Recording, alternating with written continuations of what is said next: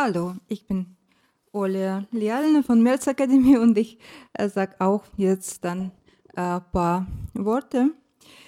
Äh, erstens äh, vielen Dank für die Stadtbibliothek, dass wir so tolle Gäste auch, äh, einladen durften. Ja, das ist uns eine große Ehre und große Hilfe auch. Und danke Anne, äh, Annekathrin Kohout, dass äh, du heute hier bist. Äh, Annekathrin hat äh, Germanistik und, und äh, Kunstwissenschaft und Medientheorie und Fotografie in Dresden und in Karlsruhe und in Leipzig studiert und auch promoviert in äh, letztes Jahr, in zweitausendeinundzwanzig, ähm, in, ähm, an der Universität ähm, Siegen. Und äh, das Thema war der äh, Nerd als, als Sozialfigur. Und ihr jüngstes Buch beschäftigt sich mit diesem Thema auch und heißt Nerds, eine äh, Nerds, eine Popkulturgeschichte. Das Buch ist wirklich toll und sehr wichtig, würde ähm, ich ähm, sagen. Und wer noch nicht gelesen hat, bitte hier oder an die Merz Akademie ausleihen. Ja. Und ähm, ja, auch neben ihrer Tätigkeit als freie Autorin ist äh, Annekathrin äh, mit äh, Mitherausgeberin der Buchreihe Digitale Bildkulturen im Verlag Klaus Wagenbach. Ich bin ein großer Fan von dieser Serie. Sehr kleine Sachbücher, die verschiedene neue, sehr neue oder relativ neue Phän- äh, Phänomene erklären. Ja, ich habe mein, mein aller Lieblings ist GIFs, auch so klein wie GIFs damals. In, vor fünf, fünfundzwanzig Jahren. So, das wollte ich auch sehr gern zeigen. Eine Kat- äh, äh, Kathrin ist auch Herausgeberin von Zeitschrift Pop, Kultur und Kritik. Zeitschrift analysiert und kommentiert die wichtigsten Tendenzen der aktuellen Popkultur in den Bereich Musik und Mode, Politik und Ökonomie, Internet, Fernsehen, Literatur, Kunst und kommt zweimal pro Jahr. Ja, und ihr heutiger Vortrag ist auch ein sehr aktuelles Thema und spannendes Thema: virtuelle Influencer, so nicht echte Menschen, die online berühmt, influential und reich geworden sind, aber programmierte, generierte, künstliche Menschen und Figuren, die uns etwas beibringen oder verkaufen, aber tun so, als ob die echt sind. Ja, und wir, ich weiß, ich denke, so ein paar von meinen Studenten, die hier sind, die haben schon gemerkt, dass wir leben und äh, studieren und unterrichten in sehr besonderer Zeit. Zeit, wann so genannte künstliche Intelligenz ist sehr, äh, offens- äh, sehr offensiv äh, propagiert ist als Ersatz für viele Creative Skills oder Berufe, so generell, so echte Fotografen, Illustratoren, Schauspieler, Make-up-Artists, aber auch Autoren und äh, Regisseuren ähm, müssen ihr jetzt Weg finden, müssen Wege finden, wo die nicht gegen generative Systeme verlieren. Ja, und äh, einer von diesen Berufen ist eigentlich auch Influencer. Ja, die sind auch äh, Ähm, da, obwohl das interessant ist, so die Regisseure und äh, Autoren und Schauspieler, das sind äh, jahrhundertalte ähm, Berufe. Ja, aber Influencer sind, ich weiß nicht, von wo man zehn Jahre alt. Ich habe jetzt, wann sollen wir? Ja, so ganz, so fast, äh, fast so jung wie virtuelle Influencer. Ja, aber die, die, die Hieraus und die Challenge ist äh, immer noch da. Ja, und äh, ich erinnere mich, das war ähm, ein sehr spannender Vortrag von le- ähm, letztes Jahr, äh, das hier stattgefunden hat. Das äh, hieß Influencer, wie auch das Buch Influencer von äh, Ole äh, Niemann und Wolfgang M. Schmidt.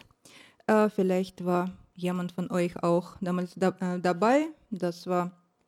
Äh, uns war viel erzählt und erklärt, ja, und Buch ist auch hier natürlich in der Bibliothek und auch bei uns in Merz Akademie, kann ich euch empfehlen. Und das, ich habe heute wieder nachgeschaut, so Buch, das Buch hat hundertachtzig Seiten und äh, von Success Stories, ja, und von äh, Success von äh, wie äh, von jüngeren Leuten, die on Instagram, YouTube, TikTok ihre Karriere und Kapital gemacht haben. Aber am Seite, an die Seite hundertsiebenundsiebzig kommt das letzte Kapitel, der heißt, jeder Traum kommt an sein Ende. Ja, so ziemlich nicht mehr, ziemlich pessimistisch. Und warum ist das so? So, das, die nächste Seite ist kurz erklärt, weil jetzt das, die äh, Influencer und auch Super-Influencer, die sind jetzt äh, bet, äh, bedroht von virtuellen Influencer. Sorry, das ist nicht die Seite, ich wollte zitieren. Ja. Ähm, so, sie verlieren ihren Status durch virtuelle Influencer und das ist ein Trend, der in den nächsten Jahren an Fahrt aufnehmen dürfte. Und das äh, war's. Und heute ist es ein Jahr ähm, später. Äh, Annekathrin ist hier, diese P- Phänomene zu erläutern und auch Fragen, wie Glaubwürdigkeit in den sozialen Medien inszeniert wird und auch warum. Vielen Dank, Dank Annekathrin, dass du hier bist. Und wir hören jetzt und bereiten unsere Fragen. Nach dem, dem Vortrag haben wir so ungefähr zwanzig Minuten auch etwas zu fragen und diskutieren. Vielen Dank.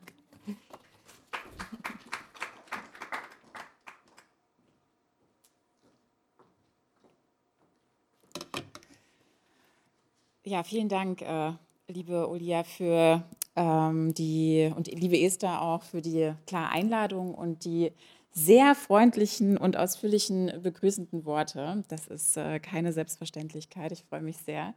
Und ähm, wir können am Ende vielleicht äh, meines Vortrags gemeinsam darüber sprechen, ob ähm, ja, virtuelle Influencer sozusagen die realen äh, wirklich ähm, abzulösen drohen oder nicht. Ich würde sagen, ich bin mir nicht ganz so sicher, ob das wirklich der Fall ist. Ja, aber heute Abend, also klar, geht es eben auch um Influencer. Ähm, ich habe mal hier äh, meine Google-Bildersuche-Ergebnisse mitgebracht. Ich finde, das ist immer so sehr repräsentativ, wenn man ähm, die, sich mit der Frage beschäftigt, äh, was für ein Typus ist das eigentlich, ähm, die, der Influencer oder die Influencerin. Und wir haben es gerade auch schon äh, gehört, also es wurde in den letzten Jahren viel über Influencer geschrieben, viel über Influencer gesprochen, aber worauf man sich wahrscheinlich einigen kann, ist, dass äh, Influencer keinen guten Ruf haben. Ihnen wird eigentlich so einiges zum Vorwurf gemacht, doch kaum etwas kommt so leicht über die Lippen wie die Kritik, dass Influencer unecht sind, dass sie manipulativ sind, dass sie blanker Fake sind. Niemand im ja, realen Leben könne doch von sich behaupten, gleichermaßen gut aussehend und clever zu sein, Elternschaft und Karriere spielerisch miteinander verbinden zu können, ein ebenso soziales wie selbstachtsames Leben zu führen. Und das zu jeder Tageszeit, an Wochen wie Sonntagen. Ist das etwa realistisch?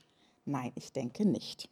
Aber soll es denn überhaupt realistisch zugehen auf Instagram, könnte man auch fragen. Und die Antwort darauf ist, glaube ich, recht einfach und sie lautet ja. Schließlich beanspruchen Influencer fast immer für sich, authentisch zu sein. Es ist deshalb auch nicht verwunderlich, dass ihnen fortwährend Manipulation unterstellt wird. So unbeliebt das Sprechen und Denken über Authentizität auch sein mag, ähm, vor allem würde ich sagen unter postmodernen TheoretikerInnen und Philatelonisten, so groß fällt gleichermaßen in der Gegenwart eigentlich die Wertschätzung des Authentischen aus. In den sozialen Medien ist Authentizität sogar das beliebteste Stilmittel, natürlich ohne als solches markiert zu werden. Denn als eine Dissimulatio Artis ist Authentizität eine alte rhetorische Kunst, die darin besteht, die eigene Inszeniertheit gerade zu verbergen. Eine Rede dürfe nicht gemacht sein, sondern sie müsse natürlich erscheinen, denn nur so sei sie glaubenserweckend. Zitat, so heißt es schon in äh, der Rhetorik von Aristoteles. Ganz in diesem Sinne besteht ein besonders erfolgreicher Topos, würde ich sagen, der Social-Media-Authentizität darin, offen zuzugeben, dass das Dargestellte nicht der wie auch immer gearteten Realität entspricht. Ähm, versierte InfluencerInnen veröffentlichen deshalb regelmäßig Beiträge, in der sie zum Beispiel in Form von äh, sogenannten Instagram versus Real-Life-Memes die vermeintlich ungeschönte Wahrheit hinter den meistens inszenierten Bildern thematisieren. Also hier ein Beispiel von der niederländischen Influencerin Lena Meyer, die ähm, suggeriert hier äh, neben dem Bild, das sie für die Veröffentlichung vorgesehen hat, zugleich ein Selfie von sich stellt, quasi in dem Moment, ähm, wo sie ähm, es postet. Also vermeintlich, ne? Wir wissen natürlich nicht, inwieweit dieses Bild äh, nun seinerseits bearbeitet und gestellt ist, im Mindesten, wie es quasi die Handykameras ja eh schon automatisch tun. Aber das sei jetzt an dieser Stelle erstmal dahingestellt. Denn die Authentizität, das möchte ich damit sagen, ist hier vor allem eins, nämlich ein Stilmittel. Eine ebenso ja, populäre Rhetorik von Influencern ist, vermeintlich transparent zu thematisieren, dass man Werbung macht. Auch das, glaube ich, gehört hier mit in den Bereich. Und in diesem Zusammenhang gibt es dann immer Sätze, die da lauten wie, ja, ich mache ja Werbung, Ähm, weil ich Geld verdienen muss, ja, mir bleibt ja nichts anderes übrig, oder aber ähm, ich äh, bewerbe ja nur Produkte, die äh, ich auch wirklich äh, selber mag, die mir wirklich selber gefallen.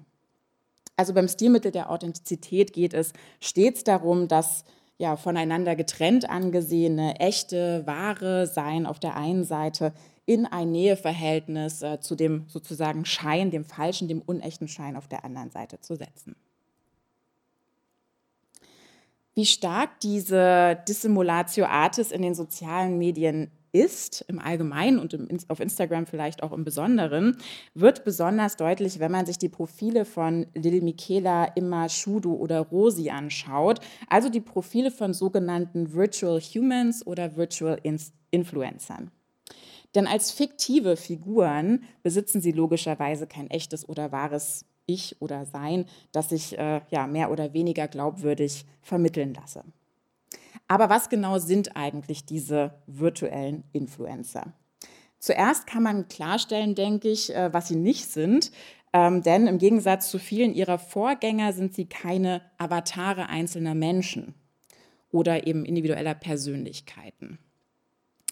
Ähm, das war zum Beispiel bei früheren äh, sogenannten virtuellen YouTubern der Fall. Hier mal ein Beispiel, das ist Mirai Akari, die es seit zweitausendsiebzehn gibt. Aber in solchen Fällen sozusagen haben die Videoproduzentinnen oder Livestreamer eben Avatar-Designs für sich selber benutzt. Also dahinter steht immer noch eine individuelle Person sozusagen. Hinter virtuellen Influencern wie Lil Miquela oder Bermuda, die sie hier mal sehen können als Beispiele, verbirgt sich keine konkrete Person. Vielmehr gelten sie als eigenständige sogenannte Roboter und oder künstliche Intelligenzen. So zumindest die Selbstbeschreibung, wie Sie hier sehen können. Ja, also nineteen-year-old Robot oder Robot Queen. Ähm, oder auch oft die Einordnung eben seitens jener Unternehmen, die die virtuellen Influencer kreieren. Allerdings ist diese Identität, also dass die Roboter sind, natürlich nur Teil der Fiktion, denn es handelt sich nicht um künstliche Intelligenzen, sondern eben um Inhalte, die von einem Team an MitarbeiterInnen erstellt werden.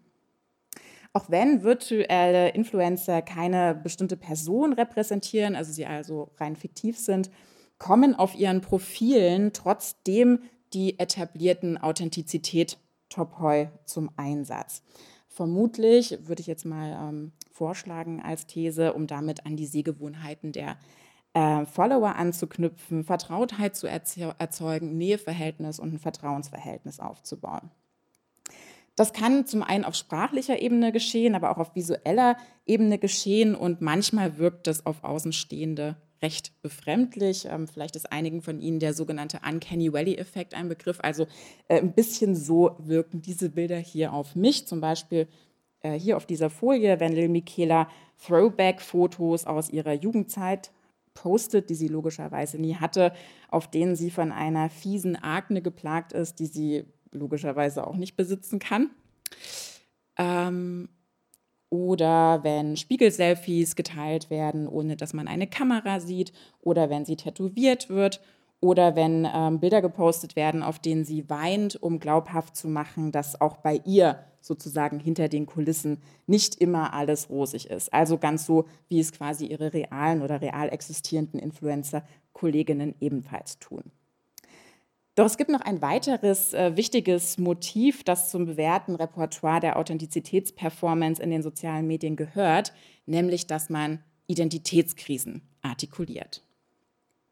So äußert auch Miquela immer wieder ihre Traurigkeit darüber, nur ein Roboter zu sein und erfüllt damit den Anspruch, der an InfluencerInnen in besonderer Weise, glaube ich, gestellt wird, nämlich sich sensibel für sich selbst und empathisch anderen gegenüber zu zeigen. Hier im Bildbeispiel antizipiert sie sozusagen kritische Kommentare, die sie äh, bekommt auf ihrem Profil, um auszudrücken, dass sie zwar natürlich verletzt ist, dass sie das auch mitkriegt, aber eben trotzdem weitermacht, gestärkt vielleicht sogar daraus hervorgeht.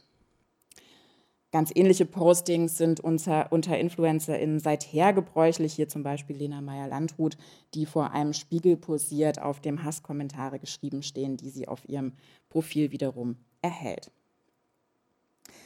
Die Art und Weise, in der Miquela bestimmte Konventionen von traditionellen Influencern übernimmt, lässt sie ähm, ja, fast, würde ich sagen, wie eine Remediation der traditionellen Influencer erscheinen.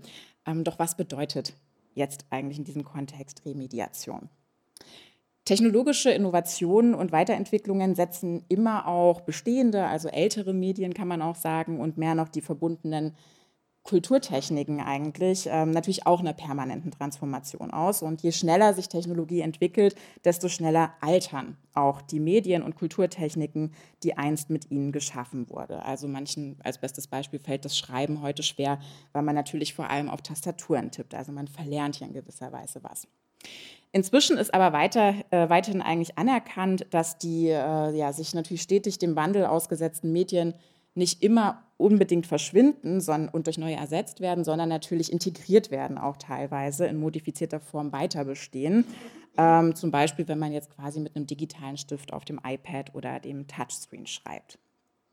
Auch traditionelle ähm, Medien wie Gemälde oder Fotografien werden zwar in das Internet und die sozialen Medien integriert, tragen aber eben dort logischerweise neues mediales Gewand. Also sie bestehen nicht aus Farbe, Leinwand, Papier, sondern ähm, aus elektronischen Daten. Und in dem Moment, wo quasi in diesem neuen Gewand auch die Umgangsweisen mit transportiert werden, wir also sozusagen Malereien, auch wenn sie uns im Netz begegnen, anders anschauen als vielleicht andere digitale Bilder, dann spricht man sozusagen in Analogie der Reinkarnation von Remediation. Remediation ist also äh, kurz zusammengefasst die Neugestaltung eines alten Mediums in einem neuen Medium, das jedoch eben spezifische Konventionen des äh, Ersteren übernimmt. In diesem Fall äh, würde ich nun sagen, äh, übernehmen virtuelle Influencer die Konventionen von analogen Influencern und gestalten sie gleichzeitig neu. So wenig virtuelle Influencer also menschliche Wesen sind, also auch nicht der Fiktion nach, der Fiktion nach sind sie ja Roboter, kann man an ihnen dennoch, würde ich sagen, so etwas wie das Wesen von Instagram ablesen oder zumindest einige wichtige Grundzüge, äh, wenn man sich äh, ein perfektes und, würde ich sagen, halbwegs avanciertes Instagram-Profil vorstellen müsste in seinem Kopf, dann äh, sähe das meiner Ansicht nach eigentlich so aus wie das von Lil Miquela. Und das gilt nicht nur für die Posen und die Bildtypen, die immer auch halbwegs interessante Variationen äh, der bereits auf Instagram oder teilweise TikTok ähm, etablierten sind, wie hier zum Beispiel diese Spiegel-Selfies ähm, oder äh, wenn es um Kommentare und Hashtags geht, die sie natürlich ebenfalls, wo sie ebenfalls vorhandene nimmt. Hier jetzt zum Beispiel die Abkürzung für Be Who You Are, For Your Pride Don't Hide. Also da macht natürlich auch Lil Miquela mit. Sondern das gilt auch für die Anknüpfung an Konsum- und Modetrends sowie an aktuelle gesellschaftspolitische Diskurse. Insbesondere im Fall von Miquela zumindest Nachhaltigkeit, Diversity, Genderfluidität, Kampf gegen Rassismus und so weiter. Allerdings, das finde ich auch wieder interessant, ähm, ohne dabei zu inkorrekt, zu politisch oder zu spezifisch zu sein. Also die perfekte, ausgewogene sozusagen äh, Social-Media-Präsenz. Neben Werbung und dem Vorführen von Konsumpraktiken gehört zu einem perfekten Instagram-Account auch das Bemühen, ähm, ja, Awareness für manchmal mehr, manchmal weniger relevanten Themen zu schaffen. Das beginnt bei Miquela vielleicht schon beim Äußeren, also ihr Äußeres verheißt in gewisser Weise, dass sich mit Hilfe von Technologie, mit Hilfe von digitaler Kultur eine, ja, man könnte sagen, postrassistische, äh, postrassische, postgeschlechtliche Influencer-Identität entwerfen lässt. Und selbst wenn ihre ja, verschiedenen Freundschaftsbeziehungen, zum Beispiel mit dem virtuellen ähm, Influencer Blago oder auch ihre Liebesbeziehung mit dem realen Indie-Musiker Noah Gersh, in gewisser Weise heteronormative Erwartungen reproduzieren, umgeht dennoch ihre Instagram-Biografie. Ah, pardon. Ups. Ähm, ja, mit dem bloßen Stichwort, dass sie ein Robot ist, ähm, die Identifizierung hier eines eindeutigen Geschlechts. Zudem fällt ihr Äußeres, also etwas dunkle, ähm, olivfarbene Haut, voluminöse Sch- Schmolllippen, sommersprossiges Gesicht, dieser sehr kantig geschnittene Pony und bei dieser gleichzeitig ja, vom japanischen Moe-Anime ähm, animierten Frisur. Ähm, ja, das fällt ethnisch uneindeutig aus, könnte man so sagen. Die Funktion von virtuellen Influencerinnen wie Miquela scheint mir also in gewisser Weise, jetzt kommt dieses Bild, eine ganz ähnliche zu sein, ähm, wie Allegorien in der Kunstgeschichte. Mit der cleanen Ästhetik sowie der Idealisierung der Figuren, die als Sympathieträger nur anstrebenswerte Eigenschaften verkörpern, wiederholt sich ziemlich genau das, was man über Jahrhunderte hinweg mit Allegorien machte. Ähm, hier mal als Vergleichsbeispiel äh, Friedrich Overbecks Italia und Germania von achtzehnhundertachtundzwanzig. Miquela und ihre Roboterfreunde, Bermuda und Blago, sind das Digital Storytelling-Projekt einer Firma namens Brud im Silicon Valley. Viel mehr gibt es online eigentlich auch nicht über dieses Unternehmen äh, in Erfahrung zu, pri- zu bringen. Und ich glaube, dass sie sich so sehr über ihre eigene Autorschaft ausschweigen, lässt ihre Kreationen hier eigentlich noch autonomer und noch weniger als fiktive Figuren erscheinen. Dazu passt ein Schriftzug, der auch auf der Website des Unternehmens prominent eingeblendet wird. Prominent, also hier ist ganz klein, aber das äh, wechselt immer mal wieder. Ähm, Characters can't be owned. In einem ähm, aus sechs Sätzen bestehenden Manifesto wird das genauer ausgeführt und sogar, ich würde sagen, wie es sich für ein Silicon Valley-Unternehmen auch gehört, als gegenkulturelle Geste inszeniert. Zitat: You, the community of fans who have inspired us all along, have always been the most important part of this equation. But we are all stuck in Web two point oh, where platforms exploit, platforms extract, and brands tell us all what to do. It's time for a new chapter. Die starke Bezugnahme auf die Community, auf die Fans, ja auf die einzelnen ZuschauerInnen oder Follower erinnert an eine Vorläuferin der heutigen virtuellen Influencer, Hatsune Miku. Hatsune Miku, die Sie hier im Video sehen können, wurde ursprünglich als Maskottchen der gleichnamigen japanischen Musiksoftware vom Manga-Künstler Kai im Jahr zweitausendsieben gezeichnet, bevor sie als fiktive ja, Celebrity schnell zu einem auch weit über Japan hinausgehenden globalen Megastar wurde.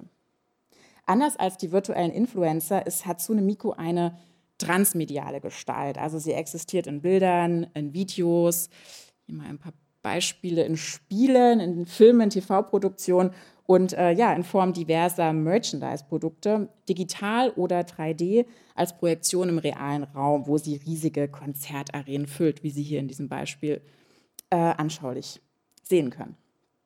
So sieht das dann aus. Im Unterschied zu Lil Miquela war Miku aber nie ein Storytelling-Projekt, sondern sie knüpfte konzeptuell an die äh, ja, in Japan gängige Äh, ja, gängigen nicht-narrativen, gerade nicht-narrativen sogenannten Chiara-Figuren an. Hier mal einige Beispiele. Also diese Chiara-Figuren sind oft Maskottchen, aber äh, wie Sie jetzt am Beispiel von Hello Kitty sehen, nicht notwendigerweise. Die Besonderheit dieser Figuren, dieser Chiara-Figuren und auch von Hatsune Miku besteht darin, dass die Figuren also über keine verbindliche Geschichte verfügen, narrativ gerade nicht kontextualisiert sind, sondern eben sozusagen private Imaginationsobjekte. Das heißt, sie sind nicht in Storywelten situiert, haben keine eigene Geschichte, keine eigene Biografie, ähm, keine eigenen Eigenschaften, ähm, wo sie eine konkrete Rolle oder auch Funktion annehmen würden. Dementsprechend sind auch ihre Fans keine bloßen ZuschauerInnen oder passive RezipientInnen, sondern im Gegenteil eigentlich ganz wesentlich an der Gestaltung der Figur beteiligt. Selbst die Songs, also manche von Ihnen kennen das vielleicht, äh, von Hatsune Miku werden eigentlich zunächst von den Fans produziert, auch wenn natürlich am Ende ähm, ja, für High-End-Produktion eine Auswahl durch die Entertainment-Firma getroffen wird. Allerdings funktioniert Hatsune Miku dabei nicht, was eigentlich naheliegend wäre, wie ein Filter oder eine Maske, durch die sich quasi die User oder Fans selbst inszenieren können, wie man es ja von, von Instagram ganz gut kennt, wenn man sich so Masken aufsetzt oder Hundeöhrchen oder Katzenöhrchen, könnte man ja auch mit Hatsune Miku machen, sondern sie äh, wird vielmehr wie so eine fiktive Schauspielerin behandelt, die in verschiedene Rollen schlüpfen kann. Also in den von Fans produzierten Musikvideos und Bildern lässt man sie hier mal als Beispiele, als Meerjungfrau zum Beispiel in Erscheinung treten oder als Cinderella auftreten. Im Unterschied zu Hatsune Miku waren die Charaktere von dem Unternehmen Brud von Anfang an sozusagen als DarstellerInnen in einem Instagram-Schauspiel konzipiert. Das wiederum ähm, erinnert an ein zweitausendvierzehn durchgeführtes Projekt, nämlich Excellences and Perfections, der, ähm, nur damit es jetzt nicht verwechselt wird, real existierenden Künstlerin Amalia Ullmann. Das Projekt war eine Performance, die die Künstlerin auf Instagram durchgeführt hat. Monatelang hat sie sich ähm, ja, auf der Plattform inszeniert, eine Geschichte entwickelt. Ähm, sie begann als naives Mädchen aus der Provinz, das dann in, der, in die Großstadt zog, von ihrem Weg abkam, ja, schließlich sogar bei einem Sugar Daddy landete und am Ende aber, hier unten rechts können Sie es sehen, im Yoga Läuterung findet. Erst einige Zeit nach der Performance verkündete sie ihren Followern, dass diese Geschichte vom ja, Aufstieg und Fall eines Mädchens, einer Influencerin, reine Fiktion war, die letzten Monate sozusagen nur ein Scha- Schauspiel gewesen waren. Das Drehbuch ähm, ist jetzt vielleicht nicht besonders interessant. Äh, trotzdem muss man sagen, dass es extrem viel Resonanz auf diese Performance gegeben hat. Also fast alle Zeitschriften und Zeitungen ähm, haben darüber berichtet. Äh, The Telegraph fragte sich sogar, ist dies das erste Instagram-Masterpiece? Miquelas äh, Geschichte beginnt hingegen erst zweitausendsechzehn. Das hier ist ihr allererstes Posting, äh, wo man ganz gut sehen kann, wie schlecht die Technologie vor ja, ähm, sieben, sechs, sieben Jahren gewesen ist. Auch natürlich die Instagram-Ästhetik hat sich seitdem extrem verändert. Und ähm, der Narration nach verdiente sie zu dieser Zeit, wie es sich für eine Influencerin gehört, mit Promo-Aktivitäten für Modemarken wie Converse, hier in dem Beispiel Adidas oder Prada, ihr Einkommen. Dann, zweitausendsiebzehn, trat sie zum ersten Mal als Musikerin, Musikerin in Erscheinung, was sie ähm, auch heute noch ist. Obwohl ähm, ja, KommentatorInnen natürlich stets die Echtheit der Influencerin ähm, in Frage stellten, auch deshalb, weil sie natürlich noch sehr schlecht gemacht war, wie man sieht, erfuhren die Follower quasi erst offiziell, dass Miquela virtuell bzw. ein sogenannter Roboter ist, zwei, zwei Jahre nach ihrer Entstehung. Das jetzt ein bisschen klein ist, Sie müssen nicht alles lesen, ich komme auf die wichtigsten Punkte zu sprechen. Ähm, dieses Outing, das sieht man hier so ein bisschen, ähm, war ebenfalls eingebettet ins Storytelling. zweitausendachtzehn wurde auf dem Profil von Miquela der Streit mit einer anderen Influencerin thematisiert und durch Textbeiträge wie hier erfährt man dann eben als Followerin quasi nachträglich, dass ihr Account von dieser Influencerin gehackt wurde. Ähm, wenn es zum Beispiel heißt, hier oben äh, in der ersten Folie, I got my account back, I swear this is me. Und man erfährt, dass sie dadurch zur ähm, ja, Auseinandersetzung und Preisgabe ihrer wahren Identität als Roboter gezwungen wurde. Sie schreibt, hier unten ähm, links im Bild, okay, now here's the hard part, my hands are literally shaking, I'm not a human being. Durch das Posting erfahren wir auch, dass Miquela nicht wusste, dass sie ein Roboter war, dass sie von allen anderen belogen wurde, und wir beobachten, wie sie eine Identitätskrise durchmacht. Sie schreibt, I don't know, hier unten rechts im, im Bild, I don't know what to believe anymore, I don't know if I love music, I don't know if I love my friends, are these feelings me or just their programming, is there a difference? Also wie Sie sehen, kann es auch etwas philosophisch zugehen auf diesem Profil.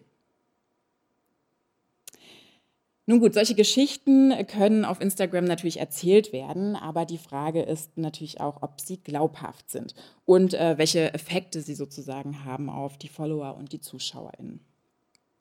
Den äh, KommentatorInnen kann man entnehmen, dass sie auf ziemlich nachvollziehbare Weise eigentlich reagieren. Ähm, hier in diesem Beispiel ähm, kann man das vielleicht ein bisschen nachvollziehen. Also manche lassen sich total auf die Fiktion ein, andere neigen eher dazu, sie als unstimmig abzuwehren. Hier auf dieses Instagram-Bild, ähm, in dem äh, Lil Miquela, also die virtuelle Influencerin, eine Gesichtsmaske bewirbt, heißt es im Kommentarbereich, where can I get this mask? By the way, so cute. Also da lässt sich jemand voll drauf ein und äh, ja, hält sich an die Konvention sozusagen. Aber da steht dann auch sowas wie, I want to tell you that if you are a robot, then why do you need makeup? I mean, robots don't have skin like us, right? Also ähm, ne, wie wenn man quasi einen Film schaut und feststellt, naja, das äh, ist irgendwie unstimmig. Also so scheiden sich dann auch hier die Rezipientengeister. Während Hatsune Miku ein Anime-Charakter ohne Geschichte ist und damit keinen Anspruch auf Identifizierbarkeit oder Repräsentation erhebt, werden an Lil Miquela diese Fragen natürlich durchaus gestellt. Ein wichtiger Grund dafür dürfte sicherlich auch sein, dass die virtuellen Influencer genauso von großen Marken engagiert und inszeniert werden wie reale, also genauso Teil mittlerweile ähm, des Medien-Mainstreams sind. Diese Kooperationen florierten vor allem ähm, ja, während der Corona-Pandemie, also weil man Kampagnen so natürlich ja, sehr viel günstiger und natürlich auch ohne die anfallenden Maßnahmen produzieren konnte, kamen virtuelle Influencer deutlich häufiger zum Einsatz, äh, wobei ich das Gefühl habe, dass das auch schon wieder nachlässt. Aber in dieser Zeit ähm, hat sich das gehäuft. Lil Miquela arbeitete nicht nur für Marken wie Samsung, Chanel und Diesel, sondern war auch zusammen hier, wie Sie gerade gesehen haben, mit dem Topmodel Bella Hadid Teil einer Calvin-Klein-Kampagne. Bei solchen Auftritten liegt die Frage natürlich nahe, ob ihre Rolle und Funktion als Model sozusagen dann aber eben nicht auch kritisch beleuchtet werden muss, zumindest genauso kritisch wie die ihrer Kolleginnen. Why do you have a belly button? That's race appropriation, lautete mal ein ironischer Kommentar hier äh, im Screenshot zu sehen. Die Journalistin Carrie Darin kritisierte im Real-Life-Mag hingegen äh, ganz ernsthaft und ganz ohne Augenzwinkern. Avatars therefore compound familiar strategies of identity as capital and reputation management, rather than signal potential for an expressive post-body self or selves. Mittlerweile gibt es neben Plus-Size und Non-Binären sogar virtuelle InfluencerInnen mit Down-Syndrom. Anstatt sich von real existierenden Körpern zu lösen, wie es die äh, Journalistin vorgeschlagen hat, und fiktive Wesen zu erschaffen, ist eine Rückbindung an die wirklichkeitsgetreue menschliche Gestalt zu beobachten. Mehr noch, also Kami, die, die Sie hier sehen können, ist sogar aus über hundert tatsächlich existierenden Frauen mit Down-Syndrom zusammengemorpht worden. Natürlich richten sich die Repräsentationsansprüche dabei nicht an die fiktiven Figuren, ist ja klar, sondern implizit natürlich immer an die Unternehmen, die diese Figuren erstellt haben. Und somit auch an Brud, die, die Firma, die Lil Miquela ähm, erstellt hat. Zwar hat die Firma Brud wiederum nie selbst Stellung genommen zu dieser Art von Kritik, ähm, aber sie haben in gewisser Weise mit Hilfe eines Instagram-Posts ihrer Figur, Lil Miquela, ähm, der eine weitere Identitätskrise ausstellt, darauf geantwortet. Im Kommentarbereich lassen sie Lil Miquela notieren, Zitat, I'm not sure I can comfortably identify as a woman of color. Brown was a choice made by a corporation. Woman was an option on a computer screen. My identity was a choice Brud made in order to sell me to brands, uh, made in order to sell me to brands to appear woke. I will never forgive them. I don't know if I will ever forgive myself. I'm different. I want to use what makes me different to create a better world. I want to do things that humans maybe can't. Das lasse ich mal so stehen. Trotz der narrativen und äh, stilistischen Gemeinsamkeiten zwischen echten und virtuellen Influencern, die ähm, natürlich dann immer auch ähnliche Erwartungen, ähnliche Kritiken provoziert haben, gibt es aber auch grundlegende Unterschiede, vor allem in der Rezeption. Denn natürlich bleibt es nicht wirkungslos, dass diese Figuren nicht echt sind. Im Wissen um ja, ihre fehlende Echtheit bleibt die Empathie ihnen gegenüber stets begrenzt, das Verhältnis eigentlich immer etwas distanziert. Üblicherweise setzen sich NutzerInnen mit realen Influencern in ein Verhältnis, sie stellen Vergleiche an, sie nehmen Bewertungen vor und sie reagieren oft dabei auch sehr emotional. Ja, warum sieht bei ihr, ihm, ihnen alles so ordentlich und perfekt aus? Wieso können sie sich mehrere Urlaube im Jahr leisten? Wie kann man so viele Termine stemmen? Wieso ist die Kindererziehung bei denen so einfach und unkompliziert und so weiter? Also Influencer erzeugen äh, ja den unterschiedlichsten Rezipientinnen Frustration und Druck, weil eben suggeriert wird, es handle sich um Menschen wie du und ich. Virtuelle Influencer hingegen lassen jede, wie ist das möglich, Kritik notwendigerweise ins Leere laufen. Schließlich sind sie ja fiktiv und können deshalb theoretisch alles sein. Es macht also keinen Sinn, sie mit solchen Figuren, sich selber mit solchen Figuren zu vergleichen. Das wiederum könnte ja eigentlich ein sehr entlastendes und befreiendes Gefühl sein. Ja? Also man kann sich mit Möglichkeiten vielleicht und auch mit Themen auseinandersetzen, ohne dabei die eigenen Defizite vor Augen geführt zu bekommen oder auch ohne Mitleid zu empfinden. Allerdings lassen sich derartige Rezeptionsweisen und teilweise eben auch positive Effekte den konkreten Kommentaren meistens nicht entnehmen, also den konkreten Kommentaren auf dem Account hier von Miquela zum Beispiel. Da sieht man dann eher so Sätze wie I'm so confused und was ist das überhaupt? Also es drückt sich immer eine gewisse Befremdung den Figuren gegenüber aus.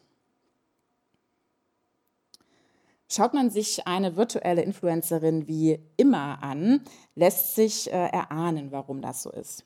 Während Lil Miquela den auf Instagram etablierten Bildkonventionen, wie ich gezeigt habe, stets verhaftet bleibt und auch verhaftet bleiben will und sich dadurch aber eben auch in gewisser Weise determiniert, schöpft Imma die Möglichkeiten digitaler Welten aus.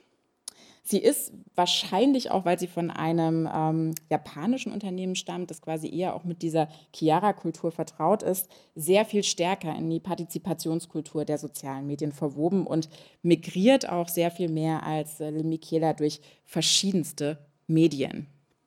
Hier mal als Beispiel, also durch Comics, durch Spiele, durch Fernsehsendungen, durch Kunstausstellungen.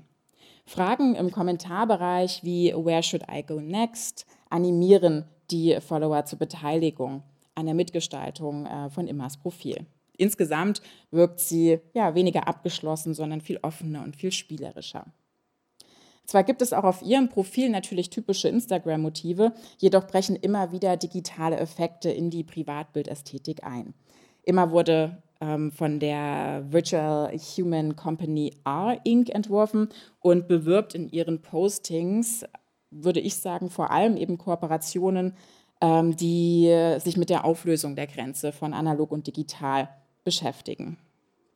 In einem Interview mit dem Möbelhersteller Töko lässt man Imma sagen, Zitat, in this day and age, don't you think it's hard to know what's true? When you are able to catch up with the huge amount of information on all the social media platforms, you get an illusion that all of it is part of your world. And at the same time, I think we all wonder what information is real and what is fake. But it's not so much about what is really the truth, as the truth is what each person can believe in.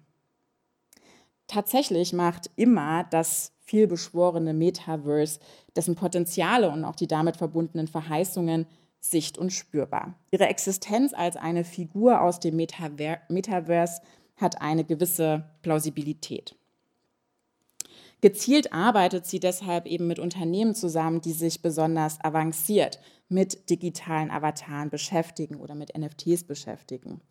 Ähm, gezielt arbeitet sie an der Schnittstelle von analog und digital, modelt einerseits, wie Sie hier sehen können, ähm, für virtuelle Mode zum Beispiel von äh, Extended Identity, andererseits wird sie aber gleichzeitig ähm, hier in Form von aufsetzbaren Masken auf die realen Laufstege der Paris Fashion Week gebracht, wo sie hier die Gesichter sämtlicher und auch sehr diverser Models des äh, Labels Dublé schmuck, schmückt.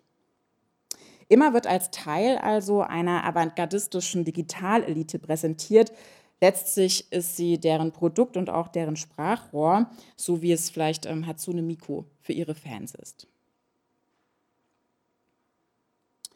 Jüngst wurde auf ihrem Profil ein Bild gepostet, auf dem sie sich im Studio von R T F K T befindet, einer von Entwicklern geführten Organisation, die Spielengines, N F Ts, Blockchains, Authentifizierungen und Augmented Reality nutzt, um digitale Artefakte herzustellen. Zusammen mit zum Teil, wie Sie sehen können, von, von dem Künstler Takashi Murakami ähm, gestalteten Avatare sitzt sie hier an diesem Tisch. Ähm, darunter befindet sich eine Tasche von Gagosian, also einer der größten Kunstgalerien der Gegenwart. Und im Vordergrund, darauf möchte ich die Aufmerksamkeit noch kurz lenken, steht ein aufgeklappter Laptop, auf dem eine Zoom-Konferenz mit Elon Musk stattfindet. Bei der Abschlusszeremonie der Paralympics zwanzig zwanzig in Tokio hatte Imma einen Überraschungsauftritt. Zu Beginn der Show bildeten Tänzerinnen einen Kreis in der Mitte des Bodens, während sich eine Projektion von Imma langsam materialisierte, wie man hier hoffentlich gut sehen kann. Erst ihr Gesicht in Zoom erscheinen ließ, sich dann sozusagen gleichsam in ihren Geist hineinbewegte, der dann wiederum in unzählige kleine Teilchen zersprang und wieder in die Gesamtperformance einging. Ich glaube, hier sieht man das jetzt. Auf Instagram schreibt Imma über diesen Auftritt. Hier. The ceremony was filled with the thoughts and feelings of many people. I was inspired of the diversity in terms of gender, age, race, disability, et cetera, but also inspired me to think further about all distinctions between people and things, city and nature, real and virtual. Also eine Utopie der Grenzenlosigkeit, die, ähm, und damit komme ich jetzt auch zum Schluss, eines wahrscheinlich ganz sicher hinter sich lassen wird, nämlich die Authentizität. Vielen Dank.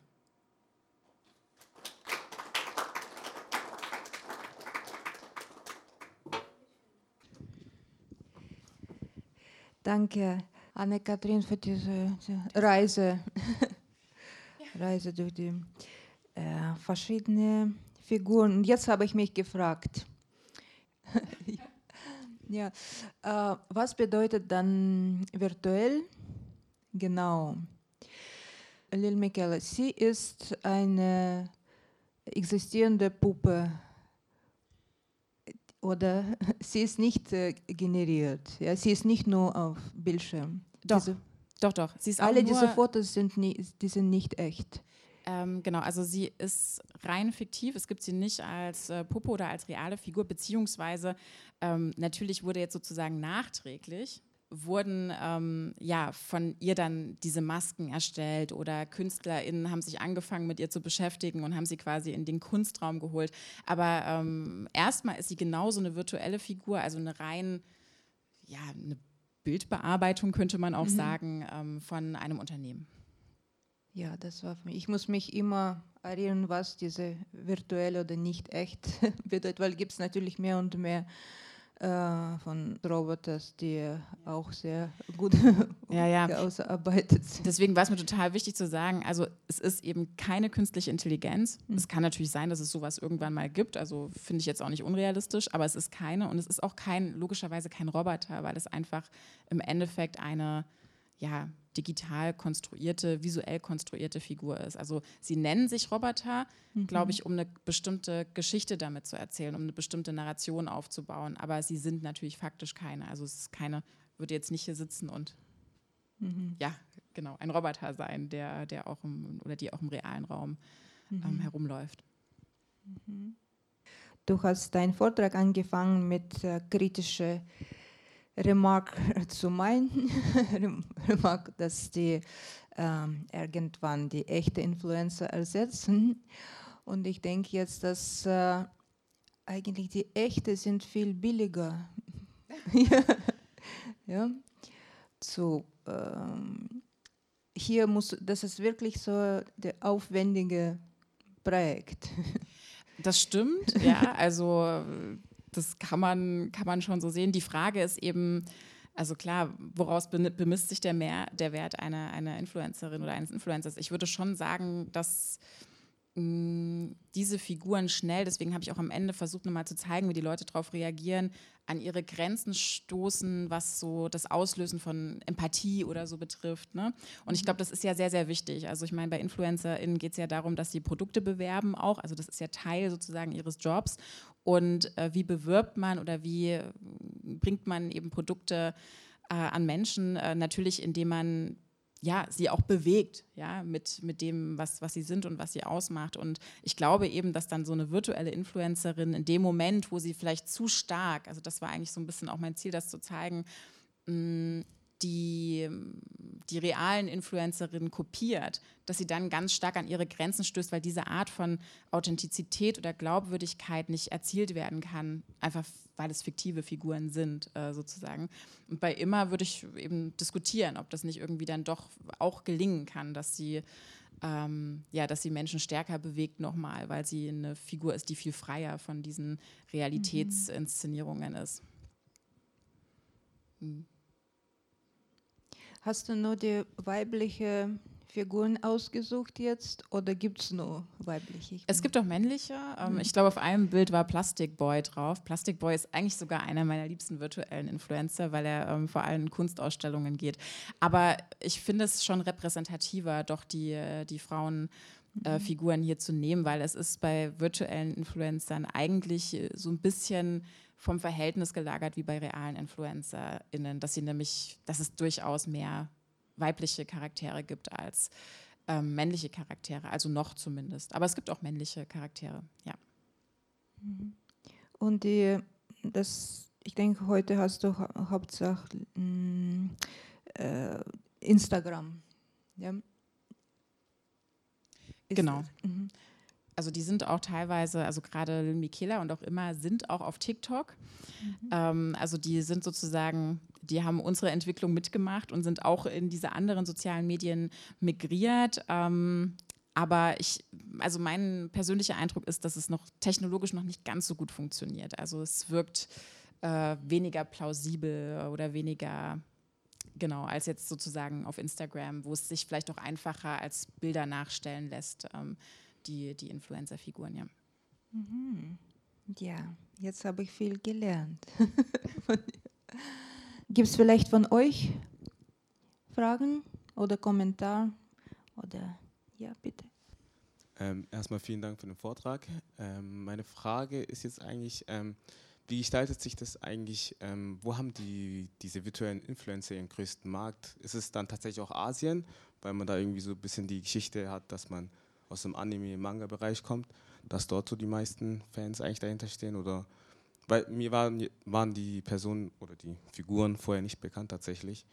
Ah, okay, danke für das Feedback. Mhm. Ähm, also Lil Miquela ist äh, schon eher in Amerika bekannt tatsächlich und im Endeffekt die beiden Figuren, die ich vorgestellt habe, also Lil Miquela ist quasi amerikanische Popkultur und äh, Imma ist äh, ja, japanische Popkultur. Ich glaube aber, dass äh, trotzdem die Resonanz im Allgemeinen von äh, so Avataren oder auch virtuellen Figuren äh, im asiatischen Raum deutlich höher ist, definitiv, weil man viel, viel vertrauter damit ist. Und es gibt zum Beispiel, also diese virtuellen YouTuber, da hatte ich ja eine gezeigt, die komplett in dem Manga-Stil ist. Ähm, da gibt es wahnsinnig viele davon und äh, gibt es wirklich eigentlich fast nur im Manga-Stil und fast eigentlich nur so im ostasiatischen Raum. Und äh, da würde ich jetzt, da hätte ich, würd, wüsste ich jetzt auch kein Äquivalent tatsächlich äh, so in äh, Westeuropa oder äh, U S-Amerika. Also insofern, ja, definitiv. Also da ist man viel vertrauter auch eben mit ähm, ja, so einer Figurenkultur, die wir hier noch nicht so stark haben. Um nochmal an diesen Punkt dann anzuknüpfen, ähm, womit möchten dann die Unternehmen eigentlich hauptsächlich eigentlich Geld verdienen? Mit dem ähm, Product Placement oder eher, dass man dann sagt, dass man mit privaten Nutzern irgendwelche Besonderheiten denen dann bietet, gegen Geld natürlich, also dass man sagt, Privatnachrichten, Privatgrüße, sonstiges?